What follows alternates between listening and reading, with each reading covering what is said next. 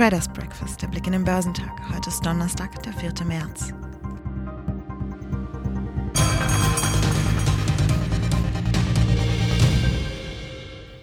Im Blick standen hier in Deutschland zur Wochenmitte die Bundesländerberatungen in Deutschland zu weiteren Vorgehensweisen in der Corona-Krise. Unter dem wachsenden öffentlichen Druck hatte Kanzlerin Angela Merkel bereits eine vorsichtige Öffnungsstrategie in Aussicht gestellt. Die Anleger seien sich durchaus bewusst, dass der Weg aus der Pandemie holprig werde, schrieb Chefvolkswirt Uwe Burkhardt. Allerdings gebe es mit fortschreitender Impfkampagne und den eingeleiteten Lockerungsschritten eine Perspektive für Gesellschaft und Wirtschaft. Und darauf komme es an. Die Stimmungsindikatoren zeigten Optimismus, aber keine Euphorie. Geldschwämme und Anlagenotstand fütterten die rationale Blase, erklärte der Ökonom. Die Aktien im asiatisch-pazifischen Raum gaben im Donnerstagshandel nach, nachdem sie über Nacht an den New Yorker Börsen gefallen waren, da die Anleiherenditen wieder stiegen. In Japan fiel der Nikkei um 2,2 Prozent. Der südkoreanische Kospi rutschte ebenfalls um 1,2 Prozent ab. Der Hang Seng Index in Hongkong gab um 2,3 Prozent nach. Festlandchinesische Aktien rutschten ab. Der Shanghai Composite fiel um 1,7 Prozent. Der Shenzhen Component fiel um 3 Prozent. Aktien in Australien gaben ebenfalls nach. Der S&P ASX 200 fiel um 0,8 Prozent. Wieder steigende Zinsen am US-Rentenmarkt und überraschend schwache Daten vom heimischen Arbeitsmarkt haben am Mittwoch den US-Börsen zugesetzt. Der Dow Jones Industrial konnte sich am Ende des Handelstages nicht mehr länger im Plus halten und gab letztlich um 0,4 Prozent auf 31.270 Punkte nach. Der marktbreite S&P 500 sank um 1,3 Prozent auf 3.820 Punkte. Der Nasdaq 100 sackte sogar um 2,9 Prozent auf 12.683 Punkte ab. Dagegen zogen die Renditen von US-Staatsanleihen wieder deutlich an. Der Terminkontrakt für zehnjährige Staatsanleihen T-Note Future fiel um deutliche 0,5 Prozent auf 133,10 Punkte. Die Rendite stieg auf 1,5 Prozent. Der Eindruck, dass sich das Auf und Ab der Kapitalmarktzinsen fortsetzen könnte, wurde durch diese aktuelle Entwicklung verstärkt. Steigende Wachstums- und Inflationserwartungen in den USA gelten als Auslöser. Aktienanleger sind zunehmend beunruhigt, damit steigenden Zinsen Anleihen als Anlagealternative wieder interessanter werden. Für Unternehmen kann zudem die Refinanzierung teurer werden. Mit Blick auf die Beschäftigung in der Privatwirtschaft der USA gab es ebenfalls belastende Neuigkeiten für die Börse. Im Februar stieg laut dem Arbeitsmarktdienstleister ADP die Beschäftigung deutlich geringer als erwartet. Nun geht die Sorge um, dass dies für den am Freitag anstehenden offiziellen Arbeitsmarktbericht der US-Regierung ein negatives Omen sein könnte. Diese beiden belastenden Entwicklungen stehen dem Konjunkturoptimismus entgegen. Der von der rasch fortschreitenden Impfkampagne in den USA ausgeht. Nach Worten von Präsident Joe Biden wird bereits bis Ende Mai genügend Impfstoff für alle Erwachsenen bereitstehen, nachdem bislang ein Zeitfenster bis Ende Juli angestrebt wurde. Auch von Seiten der FED hieß es im Konjunkturbericht, dass die Wirtschaft angesichts der Impfkampagne zuversichtlich sei. Bis Mitte Februar allerdings wuchs die US-Wirtschaft nur verhalten.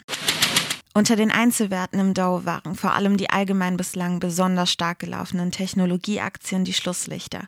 So büßten die Anteile von Apple, Microsoft und Salesforce zwischen 2,5 und 3,5 Prozent ein. Intel gaben um 2,2 Prozent nach. Der Chipkonzern unterlag in einem Partnerstreit und kündigte umgehend an, in Berufung zu gehen. Laut einem Urteil vom Dienstag wurde Intel wegen angeblicher Verletzung zweier Patente für Technologien aus der Halbleiterproduktion in Texas von Geschworenen zu einer Zahlung von knapp 2,2 Milliarden US-Dollar verurteilt.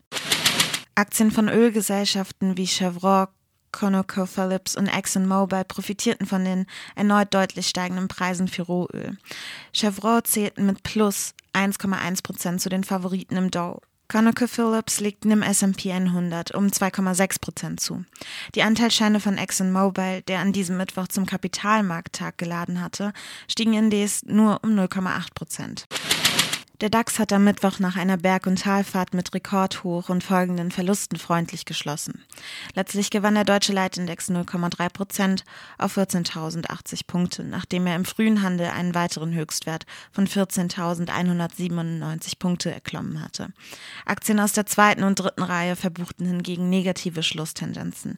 Der MDAX der mittelgroßen Unternehmen endete mit einem Minus von 0,6 Prozent bei 31.562 Zählern. Im DAX versammelten sich Autowerte auf den vordersten Plätzen.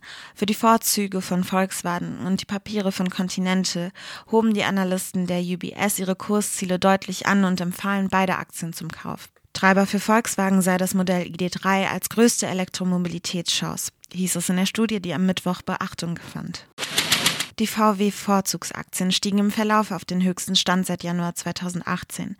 Damit kletterte Volkswagens Marktwert an der Börse erstmals seit Jahren wieder über die Marke von 100 Milliarden Euro. VW-Vorzüge standen am Ende 4,7 Prozent über den Vortagesschluss. Die Continental-Papiere verteuerten sich als DAX-Spitzenreiter um 5,4 Prozent. Die Aktien von BMW stiegen um 4,9 Prozent. Dagegen wurden die Profiteure der Corona-Krise wegen zunehmender Hoffnung auf ein baldiges Ende der Pandemie weiterverkauft. So fielen die Papiere des Essenslieferanten Delivery Hero als DAX-Schlusslicht um 3,8 Prozent. Im MDAX verloren die Titel des Laborausrüsters Sartorius 3,6 Prozent, des Online-Modehändlers Zalando 2,5 Prozent, des Kochboxenanbieters HelloFresh 3,6 Prozent und der Shop-Apotheke am MDAX-Ende um 6,3 Prozent. Die Shop-Apotheke gab ihre Geschäftszahlen für 2020 und den Ausblick auf das laufende Jahr bekannt. Der Online-Arzneihändler will nach einem außergewöhnlich starken Jahr 2021 weiter wachsen und seine Profitabilität nochmals verbessern verbessern, allerdings mit etwas weniger Tempo. Dies enttäuschte die Marktteilnehmer. Heute werden unter anderem die Jahreszahlen von Avonic, Lufthansa, Vonovia, Merck, GFT Technologies, Pro7 Sat1 und Scheffler veröffentlicht. Die Quartalszahlen des vierten Quartals von Gap werden bekannt gegeben, sowie der deutsche Großhandelumsatz des vierten Quartals 2020. Der DAX wird heute im Minus bei 13.988 Punkten erwartet.